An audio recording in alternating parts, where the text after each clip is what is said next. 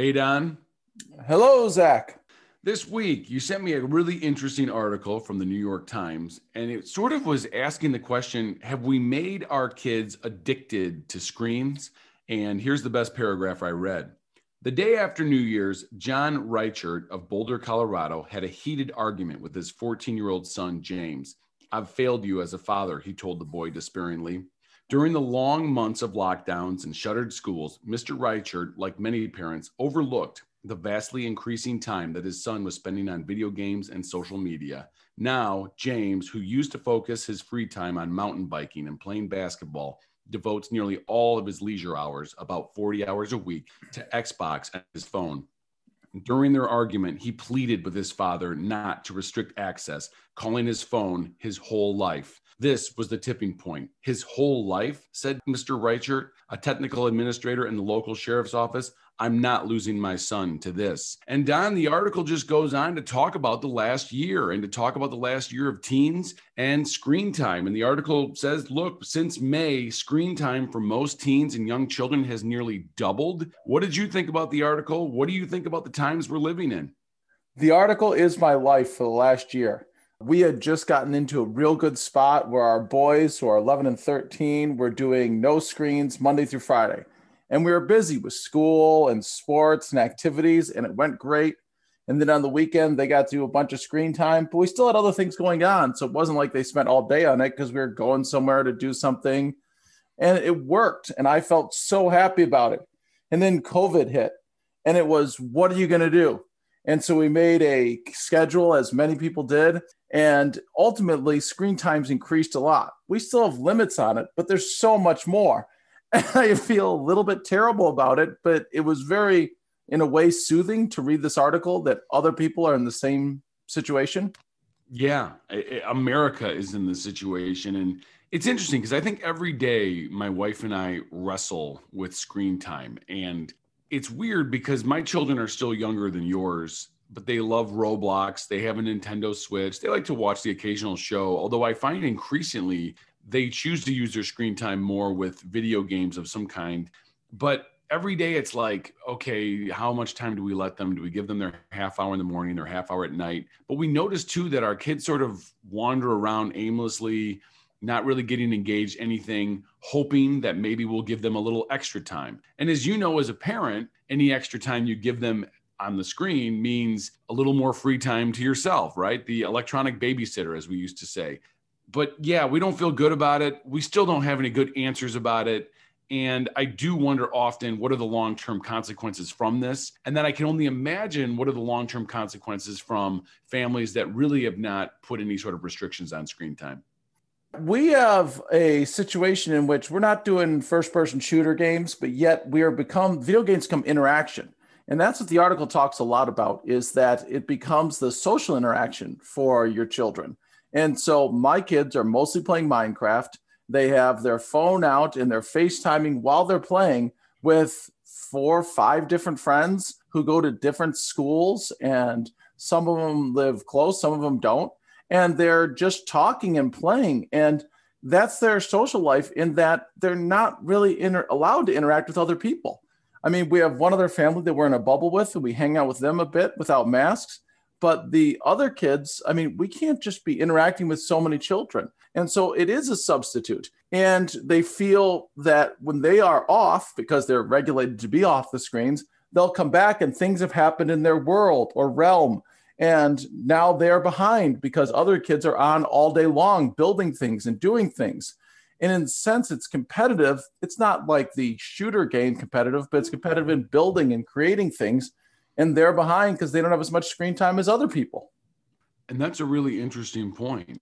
One thing that we've talked about, my wife and I, is that our kids' world is just kind of limited. As you were saying, we have maybe a couple family friends in our bubble that we are very comfortable hanging out with them and their kids and vice versa. But we used to go places, right? We used to go visit zoos or museums or go to the movies or do things on the weekends or even after school. And with COVID, you just don't feel very comfortable going that many places. And all of a sudden, you want your kids to have some sort of social ex- experience. And therefore, I could see where the screens offer that opportunity. And at the same time, one thing I've noticed is the level of engagement that these new video games have really brought to kids. Again, most of my kids don't really want to watch shows anymore. They want to go on Roblox or they want to play Animal Crossing on the Switch. And the one thing I was thinking about when I was a kid, I was like, well, how am I just maybe I'm just old and maybe I just don't understand this world. Because when I was a kid, I watched a ton of TV and I was thinking about how, like, I just mindlessly would watch the same Saved by the Bell reruns or Simpson reruns over and over. Eventually, I would just get so bored, I would probably go pick up and do something else. But these games nowadays, as you were saying, with the social interaction piece, the fact that there's always a new level that's being released, they kind of go on forever. And I can see where they can really draw a kid in and they can also just offer escape from the reality of boredom right? Every day is just kind of the same. At this point everybody's just kind of stuck in their house or stuck going to the same one or two friends houses. And even that kind of loses its engagement. Where you and i live it's pretty cold outside so it's not that great to go outside all the time. It just seems hard and it just seems hard to kind of put your finger on what's right or wrong. There's several points i want to hit here. One is that there's more hours before we had school and my kids were gone from 6.45 till 3ish and then they had practice or activities and then there was homework at home. It was a fairly busy school day. And on the weekend we'd have activities and we'd go in places and we could fill the time as parents because there's pent up things to do. And like you said we could go somewhere museums places like that. But now my kids go to school 8 to 2 with no homework. And there's no sports and there's just way more hours. And on the weekends, we can't really go to a museum. And that just pents up, it creates more time. And we've used, gone to every park within 30 miles of our house because that's what we spent the spring doing. And now it's winter and cold. And so there's just more hours. Then you do hit a great point in that the worlds of these video games are unlimited the amount that they can go and build and do and different phases. My sons play many different types of Minecraft. They go to realms, they do other things, they do cake wars. I'm not even sure what these things are, but there's limited, limitless ways for them to do it and interact with their friends while doing so. Jack built this. Now I got to figure out how I want to figure out how to build this. How can we do that? And the way they figured out is they watch YouTube videos. I don't see my kids watch TV. They don't watch shows. They turn on YouTube to see Lazarbeam and how he's building something in Minecraft. And it's not so much just because they're parroting him, it's because they want to find out how to build something, how to do something. And this person's doing innovative things, and I want to learn about it. Whereas you or I may have read a book or something like that, these kids are just watching the videos to learn about how to play the game better, which is kind of admirable. Can I say that's admirable and then feel good about myself as a parent that they're learning how to do something? I would say so. And I think you bring up a good point of YouTube's one of the great teachers we have now in this world. They have an interest, right? They're pursuing their interest. They're doing their own sorts of learning and they're doing their own sorts of constructing. I mean, you could say, isn't that always what we want at school is for kids to have an authentic voice, to be able to communicate some sort of conclusion. Now, you and I, of course, maybe high mindedly would love for them to come up with a, th- a thesis of, what does the Joe Biden uh, presidency mean? And instead, they're building a new realm, right? And in a in Minecraft, and it's something though. And I do think that's something that like maybe we're not taking enough time to say, well, maybe this is not all bad. But just to go back to what you were saying of your kids are on their screens from eight to two every day at school, and I think isn't that part of the problem? Is that school is on a screen, socializing is on a screen, entertainment is on a screen and obviously, you could see where easily all this stuff is doubled up. I could almost see though where you're a parent, and it's like, oh man, my kid just spent all day on that screen, staring at their teacher, staring at somebody. Man, I would love for them to get off and at the same time, you could say that the remote screen time of learning is kind of boring, right? It's really passive. Kids just kind of sitting there, getting through it, staring. Whereas when they finally get off that time, that seems to be where your sons are really getting engaged, maybe actually having some meaningful screen time. Yeah, absolutely. And it's more interactive and they're building and actively involved in it. They're really excited. And when they get on, uh, I can hear it. They get on, they and their friends say, "Yay, they're here!" And then when we say it's dinner time, we have to turn off the screens. Their friends go, "Oh no, you have to go. Call me back." Like they are in a community where they want to be involved, and people want them to be there. And isn't that what everybody wants? And it's in a way very fulfilling. I just wish they were building something physically with their hands or doing something outside. If they're building some sort of a fort, I would be overjoyed. But in this scenario, winter in Michigan in a pandemic, this is what they do. They are playing video games. And I'm, in a sense, finally just settled with it. And I'm not sure I'm happy. I'm just saying, well, it is what it is. It's a pandemic. It's uh, it's better than I guess sitting at home sullenly reading Dostoevsky. I mean, what do we what do I expect from them? That's a great point. One question I did have is, look, we would probably be proud fathers if our kids became successful computer programmers or software engineers or the founders of some Silicon Valley startup, right? Especially if they're billionaires, that would be our heroes. They would be. And my point being, okay, well, how do you become a programmer or a software engineer? I've, I've read interviews with some of these guys, and they're all like, yeah, I became interested in this field after playing a lot of video games when I was a kid. And I wanted to know more about how they were made. And that's the access point, right? I've always thought maybe in our desire to like try to limit screen time, is it possible that we're also limiting our kids' imaginations? I do wonder the unintended consequences long term do we have a whole generation of kids now that learn how to manipulate the screen? I mean i do wonder if could you say in the future people aren't going to value the ability to build a pole barn as much as somebody who can build a virtual world right? Build a virtual community. Is that where everything's going? It seems like right now the market pays top dollar for people that can manipulate the screen. Wouldn't we want our kids to start getting on the ground level of this yeah. Or you could argue in 20 years that the pole barn's put up by a computer program and that there's an automatic machine that drills the holes, puts lays the concrete. I mean, as is, crops are harvested by GPS. All the farmers really do is drive the combine to the field and then the computer takes over. It's not that far to say, like, all right, well, we're going to have a computerized barn building. You want barn X? Sure. The cost is this. The robots will be there and they'll do their thing over the next three days and you'll have a barn.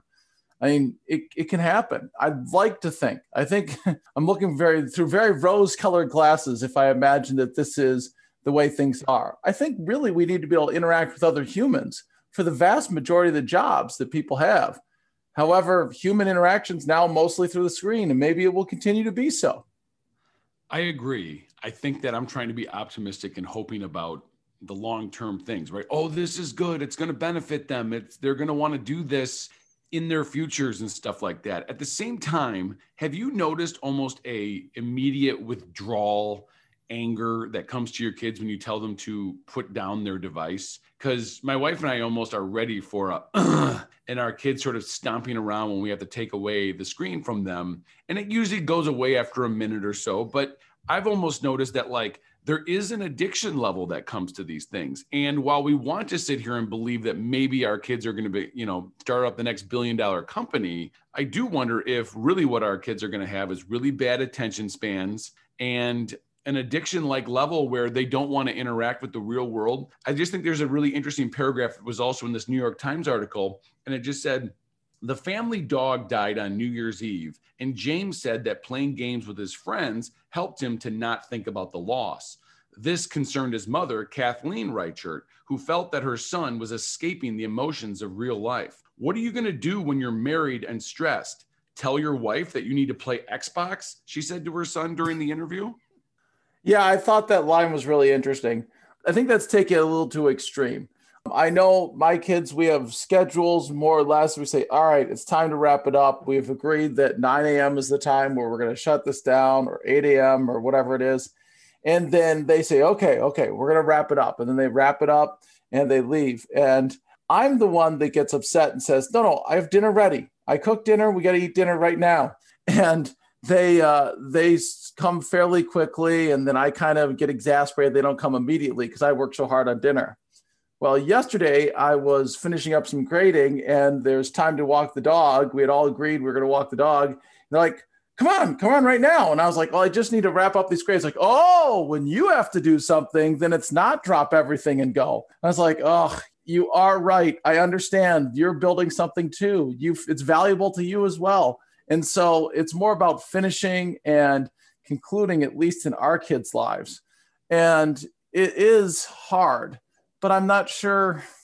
I'm not sure I'm willing to say that they're done interacting with humans, is that they'll hide in video games if they get an argument with their spouse or their kids. And that's a really good story that you tell there about your hypocrisy, if you will.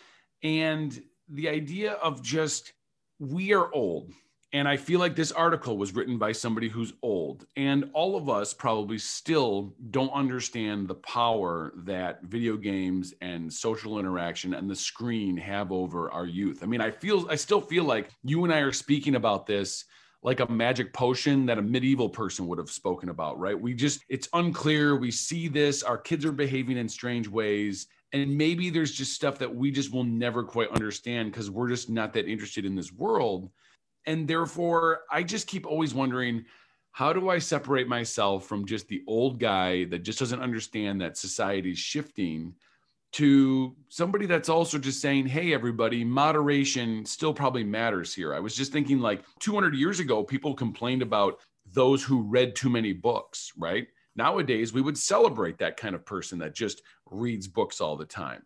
I just kind of keep wondering like where do you stand? Like do we just sort of keep putting our head in the sand and saying, oh, I know there's a lot of screen time. I just hope it gets better? Or do you think communities, parents, schools should really be asking themselves, what have we done? Well, I think you make a solid point there about uh, history. We went to the Marvel exhibit at the Henry Ford uh, last spring, I think, and it's there's a big part of it about talking about um, comic books and how comic books came out, and it was going to be people decried the downfall of youth because comic books were going to destroy their brains and they're addicted to their comic books. Well, and this is probably all that, not all that much different. And I think things will change in the fall or whenever things become normal again and we have a traditional get back to where we were. However, yeah, I think it's a way for them to interact. I don't think it's absolutely terrible, which sounds weird because I would have told you the opposite not long ago. But the opportunity cost is is what it is. I mean, what are you giving up? What are you going to gain if you turn off the video games? When video games go off in my house, kids play with dogs. Kids go upstairs and talk to us and want us to play with them. We play family games and whatnot. Sometimes they're busy, but I don't have a tremendous alternative. I always encourage them to read, but they don't seem to be that interested in that either.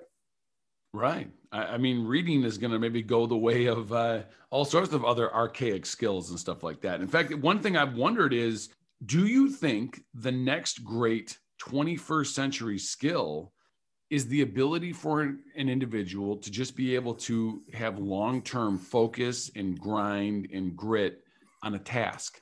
Reading takes all of those things when you think about it. Finishing a major project, right? All of those things need to happen.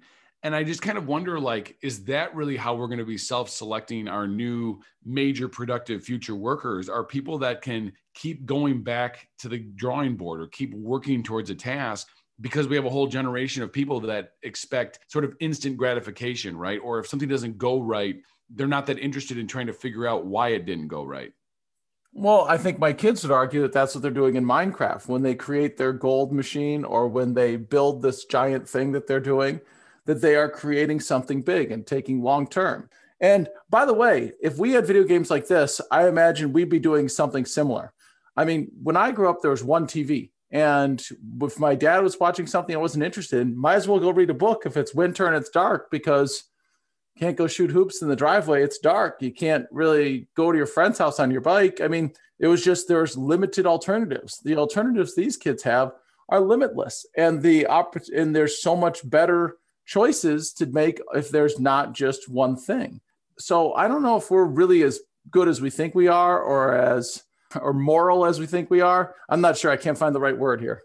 I, I totally agree. And I mean, I think if we had these kind of games growing up, I'm sure we would want to be all in there. As I told you on a previous podcast, video games were a big part of my life. I'm just amazed when I go back and look at the games that I played now, how slow and how boring and how simple they are compared to the works of art that these games are nowadays and the complexity that they require. I watched, as I told you, a ton of TV growing up. In fact, whenever my wife or I get sort of nervous about, oh my God, our kids had an hour of screen time today, I'm always like, well, honey, like I watched a ton of TV when I grew up and it was really bad TV. I mean, again, I'd watch the same reruns of the same shows just over and over again, not because I wanted to, but because I couldn't think of anything else to do. Absolutely. And you know what you were probably doing while you're doing that? Just staring.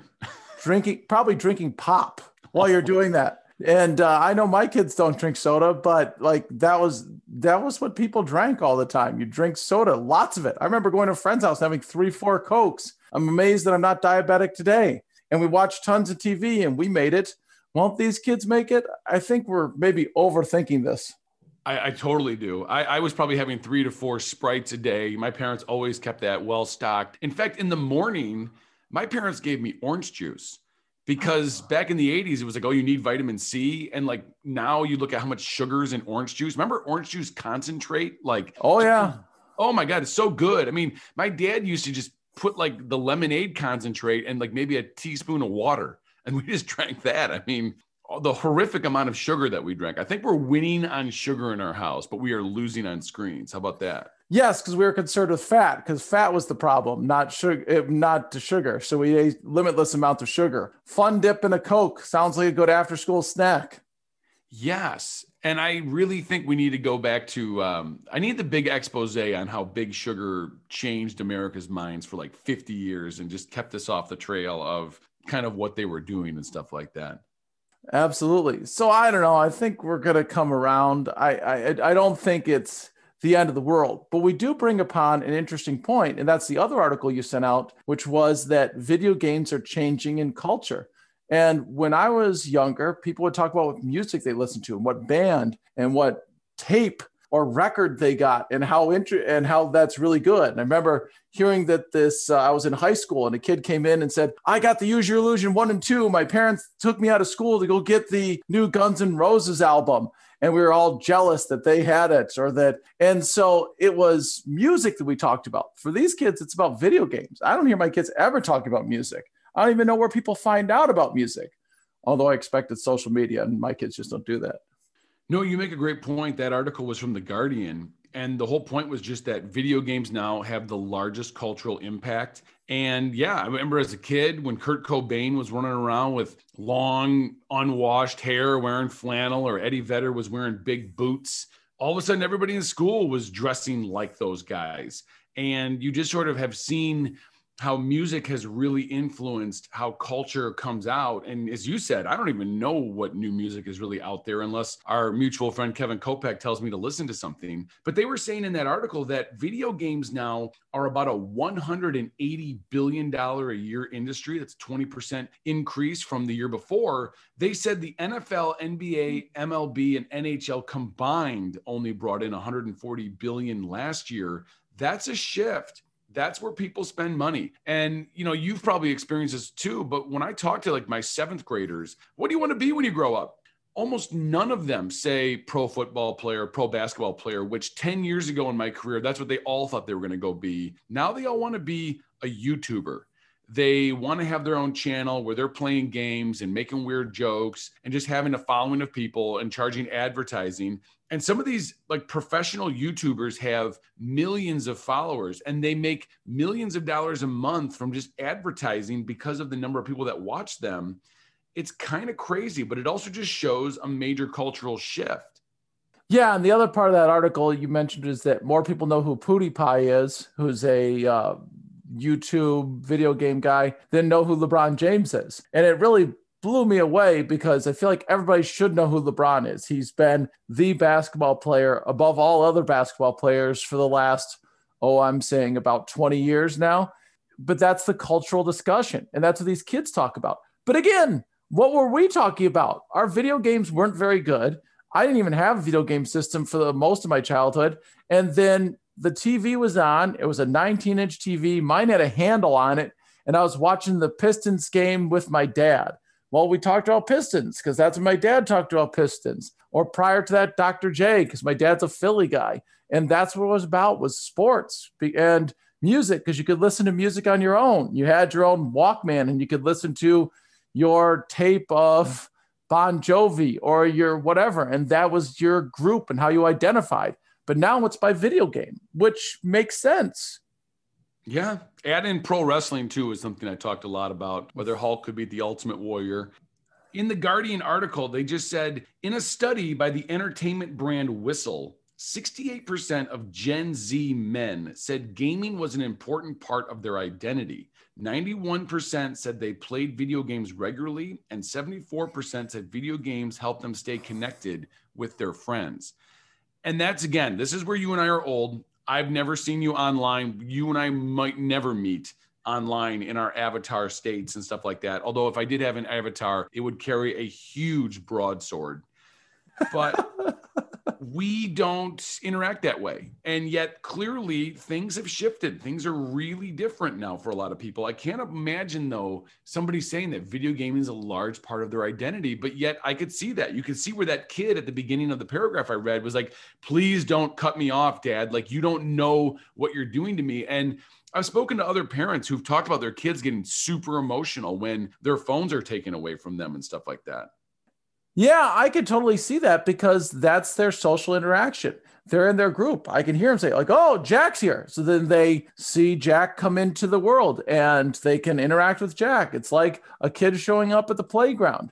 They mean they are hanging out with them and they don't have jobs. So how else are they supposed to identify? You know, high school kids still identify by their car. There are still boys that are like, I'm a truck guy and I drive a truck, and that's the most important thing in their life. But I mean, our kids don't have jobs. School has diminished, I think, in their realm of importance and what it takes out of their life. And so, and they're not on a team much anymore because of COVID. So, how are they supposed to identify? It just makes sense that that is who they are. And I hear them categorize people by the games they play. Oh, that kid, he's more of a Call of Duty kid. I don't really ever see him or like talk to him. Yeah, because he's not doing Minecraft like you guys are doing. One of the things, though, is that we're still waiting for the major monumental study on screen time and what it does to the youth or to humans in general. At this point, it seems inconclusive. I've looked around and said, is screen time bad for my kids? And every every study says in moderation, everything's probably fine. But the idea is like, well, what happens when you have the increased screen time where kids are going 40 hours a week, like that young man mentioned in the article? And at this point, like they've just said that like increased screen time is kind of associated with a increase in anxiety, obesity, depression, aggression. At the same time, it doesn't necessarily say that it's anything bad. And I guess at this point, it's all out of the box, right? It's not like a lot of people are going to say, "Oh, hold on here. Let's wait until science can tell us exactly what screen time means for the brain of the youth." And therefore, do you think like the government or schools should be taking on some sort of a universal policy or regulating these online worlds or do you just say i guess we'll just figure out the results whenever they get released yeah well science is really bad at predicting science is good at incremental improvements and looking back and looking back, psychologists and econo- economists will say, well, this trend went with this. And now we're down the road. We see the kids that were during the pandemic were in middle school we're likely to be more unemployed or more employed or whatever it is. And so it's all going to be interesting in hindsight, but in the future, it's hard to say. I guess it depends on the kid. I mean, if the kid's still engaged in school, doing well in school, showing up, participating, I mean, again, it's on a screen, so it's not that big of a leap. It's just a less interesting version of video games, but perhaps it's just individually. How do people handle it? I don't know. I guess you got to know your kid. I also wonder too, from an educational standpoint, how much can we learn from video games in terms of what they get right? I remember, boy, this would be 15 years ago. I read this book by a researcher named James Paul Gee, and it was what video games can teach us about learning and literacy. And in the book, he was like, look, we always get it wrong, and that we see kids shooting stuff on a screen, or it looks like they're just taking a guy and jumping around, and it looks like kind of a waste of time. But when you think about it, video games are probably the best teachers we've ever created. And his whole point was like, well, kids only buy games that meet them at their level. And if a game is too easy, it's not very fun. If a game is too hard, it's also not very fun. Video games also take a kid and put them in a totally new world that they have to learn. They have to figure out all the skills that their character has. They have to learn about how the world interacts with them. And the video game like perfectly scaffolds you're learning. It, it slowly teaches you the skills while you're playing, right? And you think about kids who die at a level or who fail at something, most likely they are ready to hop right back in and also, video games provide a really safe environment for kids to experiment, to try new ideas, to see how they work. As you were saying, your kids keep coming back and forth, working on building their new worlds. And the idea that video games provide this, and you and I, we might teach supply and demand and economics. And if a kid gets it wrong, they're like, yeah, I don't really know. I, I just I don't get it. I don't care. I don't want to come back. I don't, I don't have any interest in figuring out this little skill, right? And is it possible that video games have been here all along? Showing us a model that maybe could help us become better at teaching, better at educating? I see your point, and I noticed that this week you sent me your video game that you created about Hammurabi, and I think it's a neat idea, and I think it could work. But remember, this is a 160 billion dollar industry, and how they're dominant, and the the bar for what makes a good video game is so high I don't know if there's the investment either at the higher level with real businesses or the ability at the lower level with your eye to make a video game that's going to be engaging enough and not just be pandering to our low abilities and the kids' ability to withstand our poor graphics and low themes. I mean, the video games, it's not like you're moving a Nintendo from screen to screen and it's just you're following one screen you can go wherever you want. You can do whatever you can. You can. You can build things that haven't been built before. It's a whole different world. It'd be tough for us to create a video game like that. That said, I'm sure the creators of your boys Roblox could come up with it. By the way, Roblox going public soon. I think that would be a stock to buy. Yes, no, I'm very interested in that. In fact, I told my kids about it. They were both very interested about them as a company because they're always constantly being like, "Dad, like, you know, I could have this pink dress if you'd only give me like a dollar." And I was like, "Well, just wear whatever you're wearing currently. You're it's a fake thing. It's just a bunch of lights. I mean, if you think about it from a business standpoint, you know, the Fortnite, which is free to play, it's a very interesting business model of here, come in the world for free and play.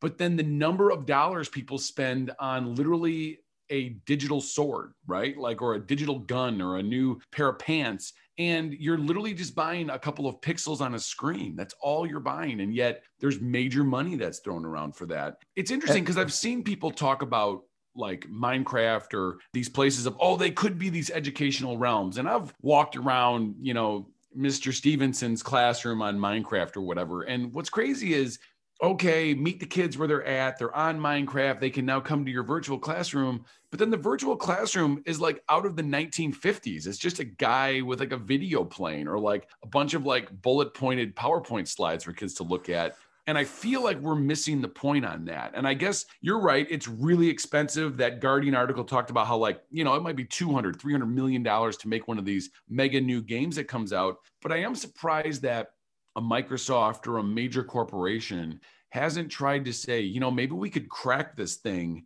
and sell subscriptions to a totally new way to learn. And again, the new way to learn, I still think, is by giving kids content, almost like how your kids are doing it on YouTube, right? Learn to do something and then give them interesting, authentic challenges to go and solve. And I feel like that's always the disconnect that we have in education. Yeah, I think the gap is finding the interesting connection. I mean, I don't think our state benchmarks are built to say, all right, create your own marketplace where you will buy and sell things. I think that would work. Although Apple might get upset because they're the only place that where you can buy and sell the attributes that you want to buy for Roblox or Fortnite or Minecraft and take a cut is going to work. But I think that that could be out there it'd just be a real challenge. And you'd have to nail down to one little specific concept and spend weeks on that. I don't know about you, but I have 10 weeks to do all of basic economics. I don't have the time to do that, although it would be really neat.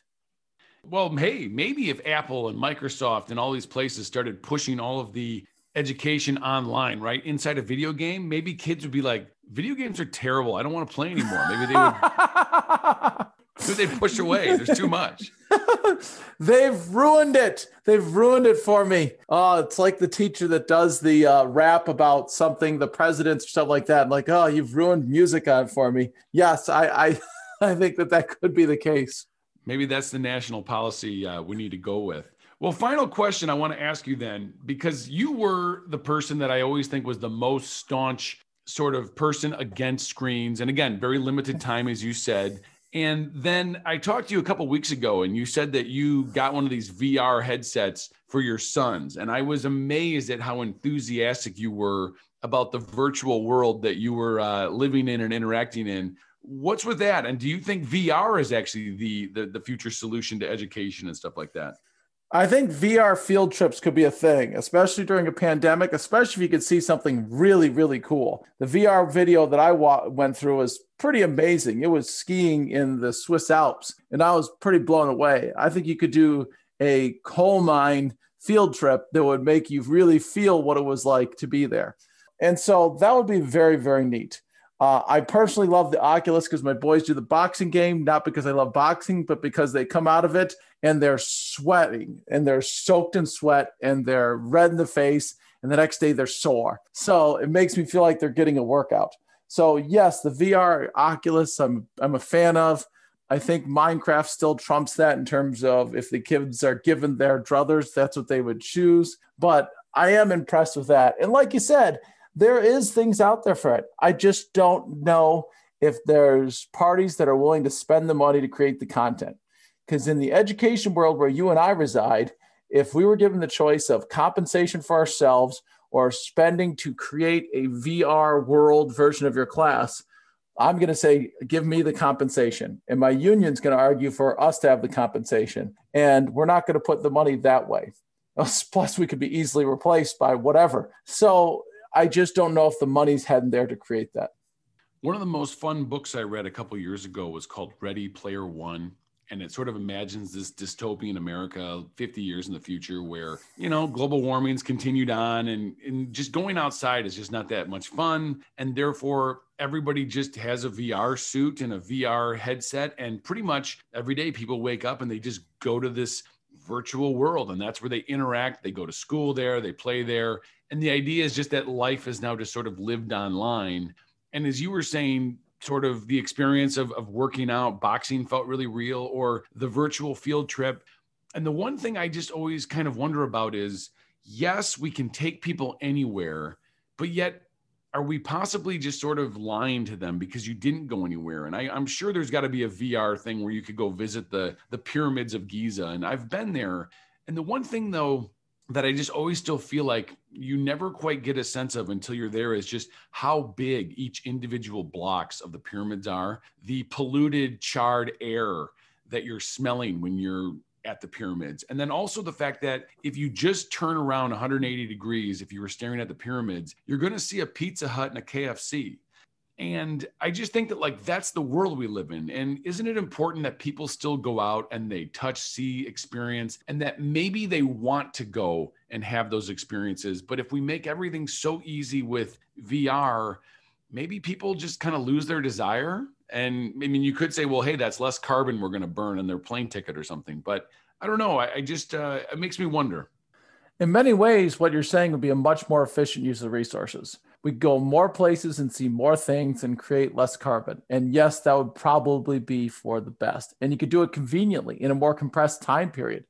But that's not what's happening, I don't think. The everything I'm reading is that the tourism sites are just being overwhelmed with tourists and that Barcelona, the big park in the middle of the city, you have to buy a ticket to go in there because there's so many people want to be there. And the neighborhoods around Barcelona are destroyed because there's nobody actually living there. It's just all Airbnbs because it's cheaper than a hotel and that's where people want to stay. And that they've destroyed the actual city itself by selling out entirely to tourism. And it's no longer this thriving, interesting place. And that's not just true of Barcelona, but so many other places and the national parks are maxed out every year. People are going more and more and traveling more and more. I kind of selfishly wish people would do it on VR so we could have these real tourist sites back. But that's not seemingly the way it's going, at least not yet.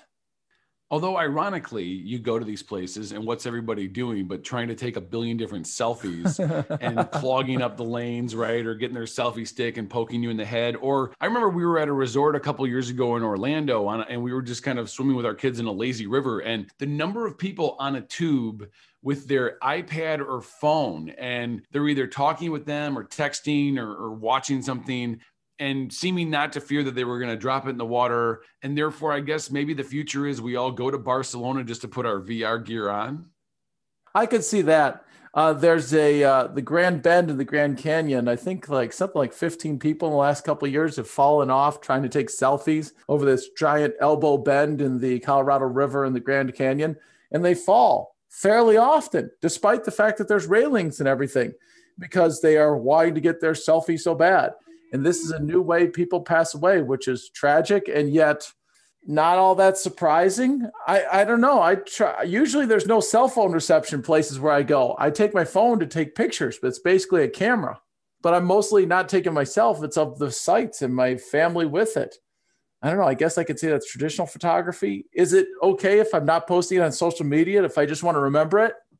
I'm okay with it. I've always been a believer that I won't show you any of my pictures of my family if you don't show me any of yours. Um, well, Don, as they always say, it's a brave new world. I don't um, think your channel's gonna have much hits if that's your motto. I won't show you any pictures of me if you don't show any pictures of you. hey, it's uh, it, it, would be a different way to do that Instagram thing, but I don't, I don't do, I'm not sure how it works. You can create your own app, the anti-Instagram. It just is pictures of your own family, and you can't see anybody else. I kind of like that It's called a photo album. now you're sounding real old man. Now, now we're sounding very grumpy. Get off my lawn. Totally. And you know what? That's the thing about this when I think all about it is I'm old. I recently turned 40. It's a brave new world. I am old enough to at least understand it's changing, and I'm just going to be the guy shouting at the rain. and at the same time, I'm a hypocrite because, like, I don't mind playing the Mario game every once in a while. I use a phone at the same time, like I don't quite get it all, and I don't know if I ever will, and therefore I'm not sure how to feel at the end of this. There was a time when you were very much into video games and the rock band, and you had the couple systems and were not yet engaged and married, and you were just a big child. And so you have grown a little bit more against it. I don't think you're as against video games as you think you are. I just no. was never good at it and enjoyed it much. I would agree. I mean, and that's it. Is like I, I find some video games very interesting. Don't get me wrong. I I don't think they're bad. I, but I do think there is a legitimate question here being asked about what's happened over this last year in terms of the amount of screen time. I think you and I both agree. Like everything in moderation is okay, but what happened when the floodgates open like they have? I would be interested to see that. I have a feeling that there is a, a, lot more sweatpants being worn, a lot less physical activity, and I'm going to be intrigued how it works when we really go back to school seven days a week, starting at 7:30 in the morning or whenever it is we start. It's going to be a rude awakening for some people. Well, no, and you bring a good point about we have gone back to school a little bit, and we are seeing the kids now, kind of for the first time in almost a year. And I'm amazed at sort of the behavior of some of the kids and that our biggest issue now is kids they want to have their computers open and they have six different screens up and some of them are trying to play games they're trying to chat with their friends on on teams and then they're trying to quasi like sometimes make eye contact with us to make it seem like they're pretending to listen to the lesson. And i've almost noticed already you can see a behavior that's not great. And at the same time, because that we're every other day with kids, they need their computers because we're kind of putting everything online so that everybody can keep accessing the curriculum. But I've just noticed already the behaviors are, are very out of whack. I'm fighting with this myself. Um, I'd love to have them have the computers open just because they can access the PowerPoint, they can write notes, they can, well, which will stay. They have access to all the practice problems and so forth. And that I like computer open. But on the other side, I really, really liked it when they had no other alternative and I could make them put away their phone and they really had to engage with me. And I'm waiting to see how this plays out here as our next term of a new group of students starts. I'm not sure. It's also harder to read them when they have their masks on. You can't really see if they're as well if they're engaged with what you're doing. That's a good point. The being able to kind of hide behind your mask, even if you're not trying to, is something that definitely is also different about being back. The joke I keep making to the kids is don't worry, if you get a paper cut, I've got band-aids. Well, Don, it's been a pleasure talking with you this week. Uh, we'll have to see how this all plays out, and uh, maybe we'll meet up in a virtual world someday. Yeah, I, I will sign on to your uh, Instagram feed there, Zac Old Man at Instagram. I appreciate that. We'll talk to you next week, Don. All right. Bye bye.